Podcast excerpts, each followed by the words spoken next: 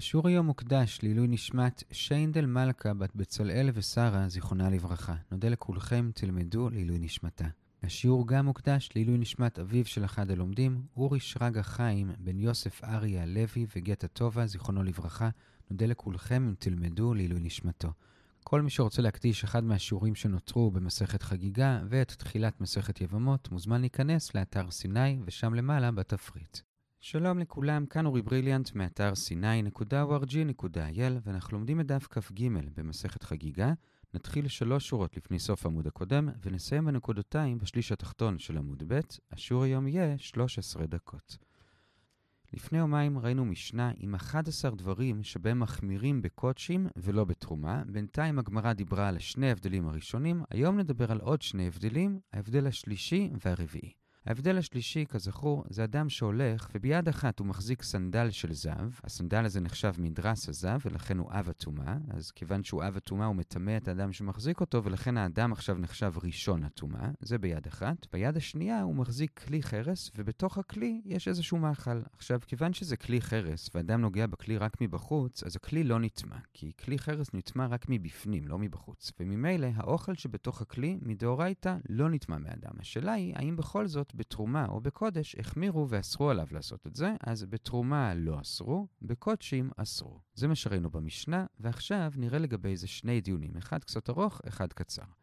דיון ראשון זה למה זה אסור. אומרת הגמרא, משום מעשה שהיה. בגלל שפעם קרה שאדם זב הלך עם כלי כזה, והסנדל שלו נקרע אז הוא הוריד אותו מהרגל, ושם מעל הכלי, ובטעות זה נפל לתוך הכלי, וטימא את הקודשים. אז הנה אתה רואה שיש חשש שהסנדל בסוף איכשהו יגיע לתוך הקודשים ויטמא אותם, ולכן אסרו. עכשיו, אם זו הסיבה, אז למה אסרו רק בקודשים ולא בתרומה? אומרת הגמרא, כי כשגוזרים משום מעשה שקרה פעם, אז לפי רבי חנניה בן עקביה, והמשנה כמותו, גוזרים ואוסרים רק את בדיוק מה שקרה, וכיוון שהמעשה שקרה היה עם קודשים, אז גזרו רק על קודשים, ולא על תרומה. זו התשובה, ועכשיו הגמרא פותחת סוגריים ארוכות, ורוצה להראות לגבי מה רבי חנינה בן עקביה אמר את זה, שכשגוזרים משום מעשה שהיה, אז גוזרים ואוסרים רק את בדיוק את מה שקרה. וזה שפעם קרה שאדם העביר מי חטאת ואפר של פרה אדומה בספינה מעל הירדן, ופתאום מצאו בתוך הספינה כזית של מת, וזה טימא את המי חטאת ואת האפר, ולכן מאז גזרו שאסור להעביר מי חטאת ואפר פרה בספינה. ושם יש מחלוקת עד כמה הרחיבו את הגזרה הזאת. לפי רבנן גזרו על כל הנערות, לאו דווקא הירדן. לפי רבי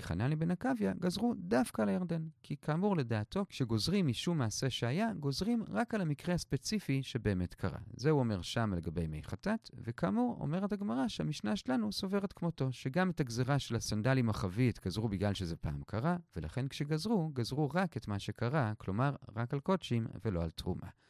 עד כאן עיקר הדיון הראשון. עוד פעם לסיכום, שאלנו למה המשנה אסרה על אדם שמחזיק סנדל של זהב ללכת עם חבית שבתוכה יש קודשים, כי פעם מישהו עשה את זה והסנדל נכנס פנימה וטימא את הקודשים, ולמה לא גזרו גם על תרומה? כי הסיפור שקרה, קרה עם קודשים, וגוזרים לפי מה שקרה, כמו שסובר רבי חנניה בן עקביה, שכשגזרו לא להעביר אפר פרה אדומה בספינה, גזרו רק על ספינה בירדן, כי זה מה שקרה. זה הדיון. עכשיו בסוגריים רק נעיר, שהאמת היא שקצת קשה להבין את העניין הזה, שגוזרים בדיוק את מה שקרה, הרי זה לא באמת הגיוני. אם יש חשש שזה יקרה עוד פעם, אז זה לאו דווקא יקרה דווקא בירדן, זה יכול לקרות בכל נהר. ואם אתה לא באמת חושש שזה יקרה עוד פעם, אז למה לאסור? מה הסברה הזאת לגזור על בדיוק מה שקרה? ותראו בחזון איש, בפרה, סימן ה', אות כ"ו, שהוא באמת אומר שבמקרה שלנו לפחות, של הסנדל והחבית, זה לא באמת סתם גזרה בגלל שפעם זה קרה, אלא באמת יש סיכוי שזה יקרה שוב. כלומר, יש פה חשש אמיתי, וגם יש היגיון לצמצם את זה רק לקודשים ולא לתרומה, כי באופן כללי אנחנו מחמירים יותר בקודשים מאשר בתרומה, כמו שכל המשנה מדברת על זה. אז הוא אומר שבאמת כשהגמרא הביאה את רבי חנן לבן עקביה, היא לא התכוונה שזה בדיוק מה שהוא אמר שם, אלא רק הכיוון הכללי שלו, שכשאתה גוזר, אתה מצמצם יחסית, למרות שבאמת המקרה שלנו והמקרה שם זה לא אותו דבר. ששם זה באמת רק בגלל המעשה שקרה, ואילו אצלנו זה גזרה הגיונית, שמא זה יקרה שוב, אבל עדיין מצמצמים, וגוזרים רק בקודשים ולא בתרומה, כי בקודשים מחמירים יותר.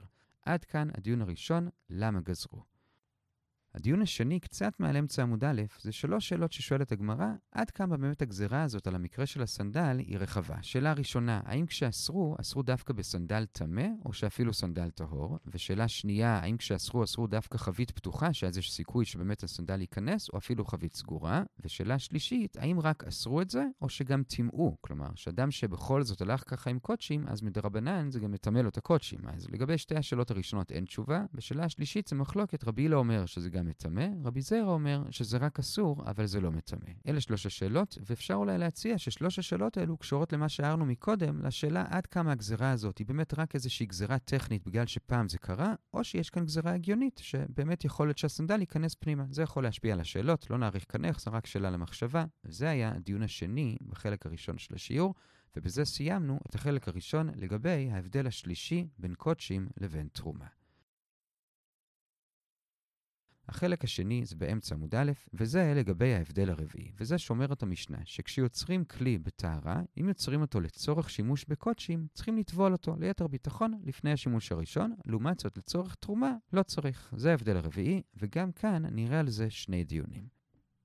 דיון ראשון זה שוב השאלה למה? מה מדובר כאן? הרי אם יצרת אותו באמת בטהרה, כלומר חבר, אדם שמקפיד, יצר אותו ושמר עליו שלא ייטמע, אז למה צריך להטביל? ואם זה לא חבר עשה את זה, אלא עם הארץ, אז איך המשנה קוראת לזה שזה יוצר בטהרה? זה יוצר בטומאה, זה ודאי נטמע, וצריך להטביל אפילו לתרומה. אז על מה מדובר כאן? אומרת הגמרא, באמת זה יוצר בטהרה על ידי חבר ששמר על זה טוב, אבל בכל זאת, אפילו שהוא שמר טוב, עדיין יש כאן חשש. כי ממתי צריך לשמור על זה טוב? מהרגע שהכלי נגמר. כי לפני שהכלי נגמר, אז הוא לא כלי, הוא לא מקבל טומאה. אז החבר היה שם ושמר מהזמן שהכלי נגמר, אבל עדיין יכול להיות שלפני שהכלי נגמר, היה שם עם הארץ בבית מלאכה, ויצא לו צינורה, כלומר רוק מהפה ונחת על הכלי, ואולי הרוק הזה נשאר לך עד שהכלי נגמר, ואז הרוק הזה יטמא את הכלי, ומזה החבר לא יכול לשמור, כי הוא לא היה שם לפני, הוא הגיע רק לקראת סיום גמר הכלי. זה החשש, וכיוון שזה חשש די רחוק, אז כמו בכל המשנה, אם זה לצורך קודשים, החמירו, אם זה לצורך תרומה, לא החמירו. זה ההסבר של המשנה. עוד פעם, שאני חושש שהגיע הרוק של עם הארץ מלפני גמר הכלי, ויטמא את הכלי אחרי שהוא נגמר. עד כאן הדיון הראשון. בשביל הדיון השני, בערך ברבע התחתון של עמוד א', נקדים רגע לגבי המושג של הערב שמש. כשאדם או כלי נטמעים מהתורה, אז זה לא מספיק שהם טובלים, אלא אחרי שהם טובלים, הם צריכים לחכות לסוף היום, להערב שמש, שהשמש תשקע, ורק אז הם טהורים. עד אז הם עדיין נחשבים בדרגת שני לטומאה. זה כשזה טומאה מדאורייתא. כשזה טומאה מדרבנן, אז לפעמים רבנן גזרו גם כן שבשביל להיטהר צריכים גם מערב שמש, אבל לפעמים לא, ומספיק לטבול וזהו. עכשיו, מה לגבי המקרה שלנו? כלומר, כשהמשנה אמרה שאת הכלי החדש הזה צריכים להטביל אם זה לצורך קודשים, האם היא התכוונה שצריכים להטביל ואז גם לחכות לערב שמש, או שמספיק להטביל וזהו ואפשר להשתמש מיד? אז מדייקת הגמרא שמזה שהיא רק אמרה שצריכים להטביל ולא הזכירה ערב שמש, משמע שלא צריך ערב שמש, כי כאמור זה רק גזירת דרבנן, וכאן לא החמירו ומספיק להטביל. זה הדיוק במשנה, ועם זה נשאר, אבל הגמרא אומרת שלכאורה זה מסתדר רק עם רבי יהושע ולא עם רבי אליעזר. איפה יש רבי יהושע ורבי אליעזר? במשנה בפרה בפרק ה', לגבי מקרה שהגמרא מסבירה שהוא ממש זהה למקרה שלנו, רק ששם לא מדובר בכלי שייצרו אותו לצורך קודשים, אלא בכלי שייצרו אותו לצורך ההחזקה של אפר פרה אדומה. כלומר, אדם חבר, כלומר אדם שמקפיד, הלך לאזור של קנה איסוף וחתך קנה בצורה שהוא יצר שפופרת, שבזה ישימו את האפר פרה אדומה, וגם שם הדין הוא בדיוק כמו אצלנו, שאנחנו חוששים שמא לפני שהוא חתך, הגיע מהארץ ויצא לו רוק על אותו קנה, ואחרי זה זה יטמא את הקנה, ולכן גם שם, כמו אצלנו, צריכים לפני שמשתמשים להטביל את השפופרת. עד כאן זה בדיוק כמו מקרה אצלנו. כלומר, בשני המקרים, גם לגבי קודשים וגם לגבי אפר פרה, אמרנו שצריכים להטביל את הכלי החדש שמא נגע בו לפני זה רוק של עם הארץ. אז לכאורה זה אותו דבר, אבל יש בכל זאת הבדל, וזה ההבדל בין קודשים לבין אפר בקודשים, אם לא היה מדובר רק באיזשהו חשש רחוק, אלא בכלי שאני יודע שהוא נטמע, והטבלתי אותו, והוא כרגע שני לטומאה, אז ודאי שאסור לשים בו לא תרומה ולא קודשים, כי שני לטומאה מטמא אותם. כלומר, ודאי שלקודשים ולתרומה חייבים עקרונית הערב שמש. זה כשהכלי ודאי טמא. במקרה שלנו, הכלי לא ודאי טמא, אלא רק איזשהו חשש רחוק, אז בתרומה לא מחמירים בכלל, ולא צריך להטביל. לגבי קודשים צריך להטביל, ואמרנו שלא צריך הערב שמש. זה בקודשים. לעומת זאת, באפר פרה, גם אם היה מדובר בכלי שוודאי נטמע, בכל זאת לא היינו צריכים הערב שמש. וזה כי חז"ל דרשו מהפסוקים שהבן אדם והכלים שמתעסקים עם האפר פרה אדומה, הם לא צריכים הערב שמש, הם לא צריכים להיות טהורים לגמרי, מספיק שהטבילו אותם, ואפילו שהם נחשבים עדיין שני לטומאה,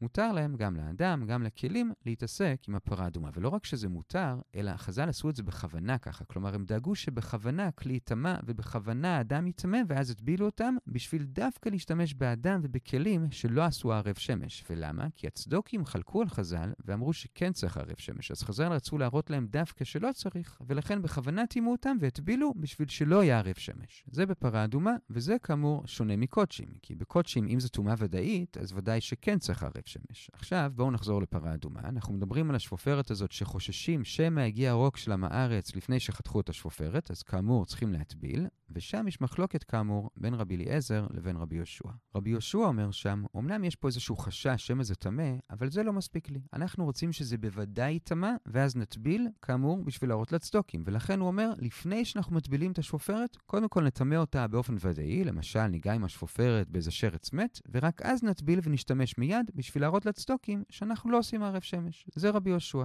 לעומת זאת רבי אליעזר אומר, אני לא צריך לטמא אותו בכוונה, מספיק להטביל אותו ולהשתמש מיד. ולמה? הרי גם הוא מסכים שצריך להראות לצדוקים שלמרות שעקרונית לכאורה צריך ערב שמש, בפרה אדומה לא עושים ערב שמש, אלא כנראה שסובר רבי אליעזר שגם מקרה כזה של רק ספק שמא הגיע הרוק של הזב, גם זה מקרה שעקרונית מצריך ערב שמש, ורק בפרה אדומה לא עושים ערב שמש. ואילו רבי יהושע כנראה אומר שהספק הזה לא מצריך ערב שמש, ולכן מטמאים בשביל שעקרונית כן יצטרך ולא עושים לו ערב שמש. ואז יוצא שבעצם רבי יהושע ורבי אליעזר נחלקו בדיוק על המקרה שלנו, של האם כשיש ספק שמא הזב הוציא רוק על הכלי לפני שהוא נגמר, ויש חשש שמא הרוק עדיין היה הלך גם אחרי שהוא נגמר, ולכן גוזרים על הכלי הזה שהוא צריך טבילה, האם הטבילה הזאת צריכה גם ערב שמש או לא? לפי רבי אליעזר כן, ולכן לא צריך לטמא אותו עוד פעם, מספיק להראות לצדוקים שכאן בפרה אדומה אנחנו לא עושים ערב שמש, ואילו לפי רבי יהושע, לא. אז בשביל להראות לצדוקים צריכים לטמא אותו עוד פעם בכוונה, שיהיה ודאי טמא וודאי עקרונית יצטרך ערב שמש, וככה מראים לצדוקים שבכל זאת לא עושים.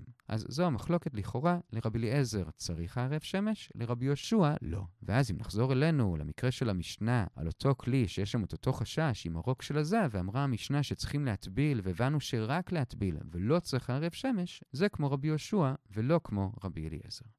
עד כאן השאלה, ועל זה עונה הגמרא כך. באמת, החשש הזה שהיה רוק של עם הארץ מלפני גמר הכלי, והוא נשאר עד אחרי גמר הכלי, זה חשש רחוק, ולכן באמת בתרומה לא גוזרים בכלל, ובקודשים מצריכים טבילה, אבל לא מצריכים מערב שמש, לפי כולם, גם לרבי יהושע וגם לרבי אליעזר. זה בקודשים ובתרומה. פרה אדומה לעומת זאת היא חמורה יותר.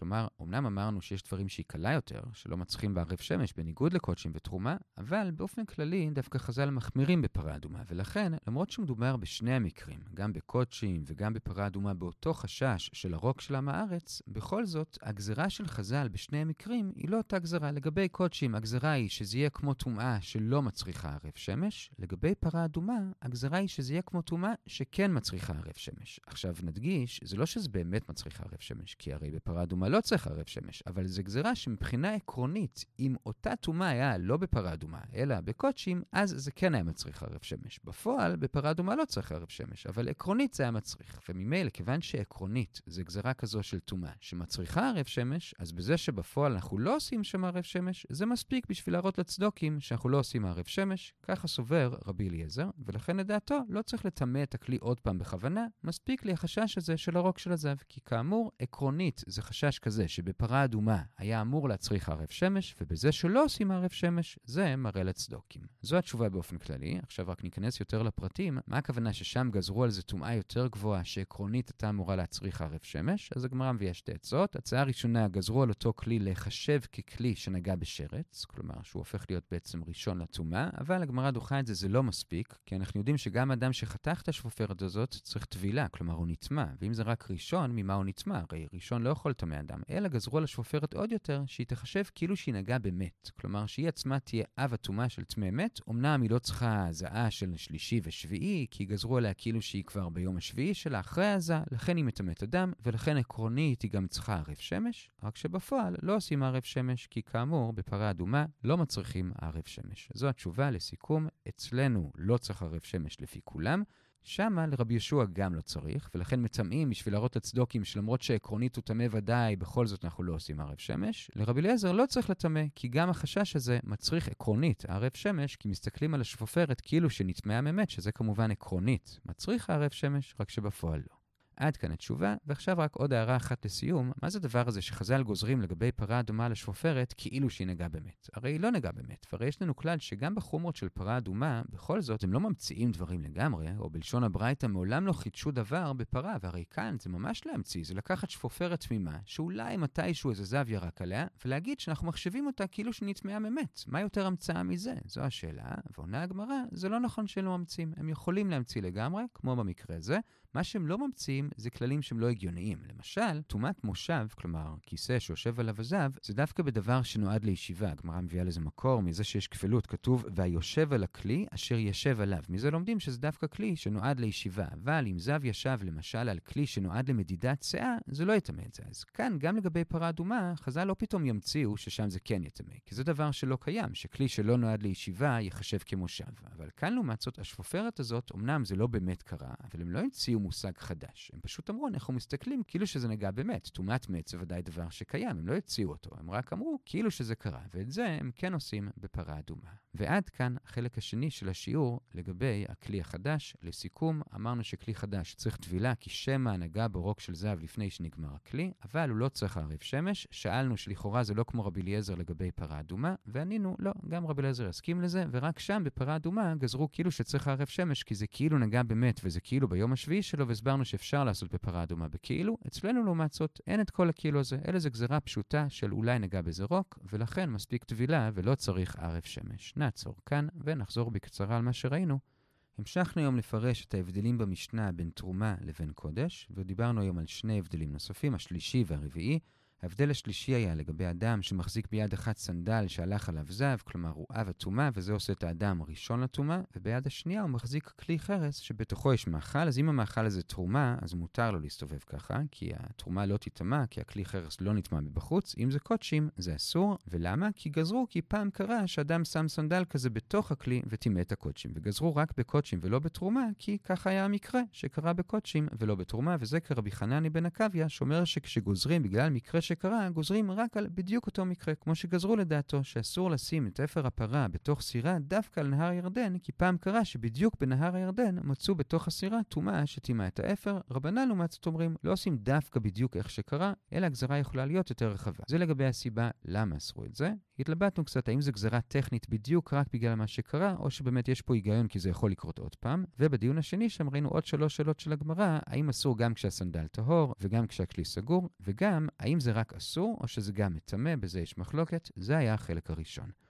החלק השני זה שכשיוצרים כלי חדש, אפילו שחבר, כלומר אדם שמקפיד, שמר שהכלי לא ייטמע, הוא שמר רק מגמר הכלי. אבל יכול להיות שלפני זה היה שם איזה עם הארץ שעבר והוציא רוק על הכלי, ואולי הרוק נשאר לך עד אחרי גמר הכלי, ואז מטמא אותו. לכן, לפני שמשתמשים לקודשים, צריכים להטביל את הכלי, לתרומה לא גזרו. כי בכל זאת זה חשש רחוק. זה היה דיון ראשון. דיון שני, משמע שרק צריך להטביל ולא צריך לערב שמש. ועל זה שאלנו ממקרה דומה מאוד בפרה אדומה, ששם אנחנו דווקא רוצים ליצור מצב שכן יצטרך לערב שמש. שמש, ובכל זאת לא עושים בשביל להראות לצדוקים, אז רבי ישוע אמר שבאמת כאן, במקרה הזה של החשש של הרוק של עם הארץ על הכלי, לא צריך ערב שמש, ולכן מטמאים בכוונה את הכלי של הפרה האדומה בשביל להצריך עקרונית ערב שמש, ואז לא לעשות, בשביל להראות לצדוקים. לעומת זאת רבי אליעזר שם אומר שלא צריך לטמא אותו בכוח, כי זה כבר טמא בגלל החשש ההוא של עם הארץ. משמע שהחשש ההוא של עם הארץ יוצר מצב שכן צריך ערב שמש, ורק שם בפרה אדומה לא עושים. אז זה בניגוד למשנה, שראינו שלא צריך ערב שמש. זה לכאורה, אבל עונה הגמרא, לא, באמת, גם רבי אליעזר מסכים שלגבי קודשים לא צריך ערב שמש, ורק שם, כשגזרו על הכלי, גזרו עליו טומאה מיוחדת, שהוא כאילו ביום השביעי שלו, אחרי שהוא נגע באמת, שאז שם, עקרונית, כן צריך ערב שמש, ורק שם בפרה אדומה לא עושים, כי בפרה אדומה לא עושים ערב שמש. וסיימנו בשאלה, מה, חז"ל ממציאים כאלה דברים בפרה אדומה, שזה כאילו נגע באמת וכאילו כבר ביום השביעי? וענינו, כן.